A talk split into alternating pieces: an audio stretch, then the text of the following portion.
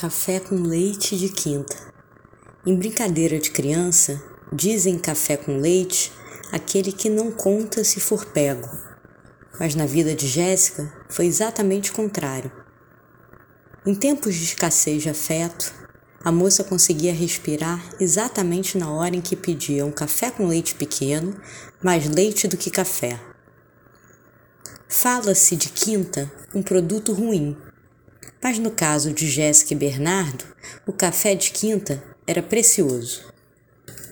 Toda quinta-feira, Jéssica encontrava seu amigo Bernardo, que pontualmente chegava às oito para caminharem até a padaria. Muitas vezes, Jéssica descia do elevador sem saber o que conversaria com o amigo. Afinal, a vida andava parada. O que contaria?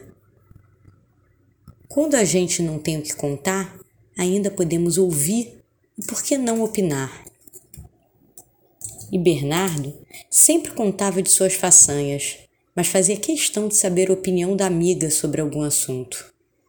Nesse momento, a moça achava um lugar. Sua opinião era pedida.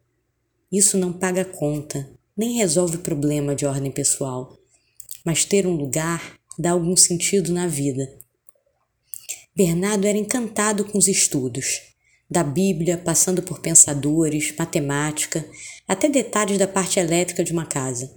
Seu encantamento de entender os processos encantava muitos alunos que não se contentavam em decorar as fórmulas.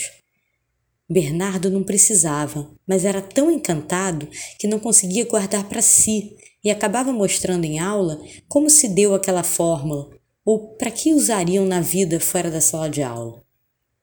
Bernardo queria saber o porquê das coisas. Levava também algumas sabedorias rabínicas no bolso, além da força e conselho de suas avós, mulheres que admirava muito. De alguma forma, mesmo com seus métodos, Bernardo gostava de saber a opinião de Jéssica, que considerava devera e sensível. E Jéssica sempre não respondia com lógica o que o amigo perguntava. A opinião provocava Bernardo a pensar o que não estava em seus planos. Isso tornava a conversa rica. Jéssica não conseguia dar uma opinião fechada e citava casos que escutou. Um, a um interessava mais a moça do que um banco de dados.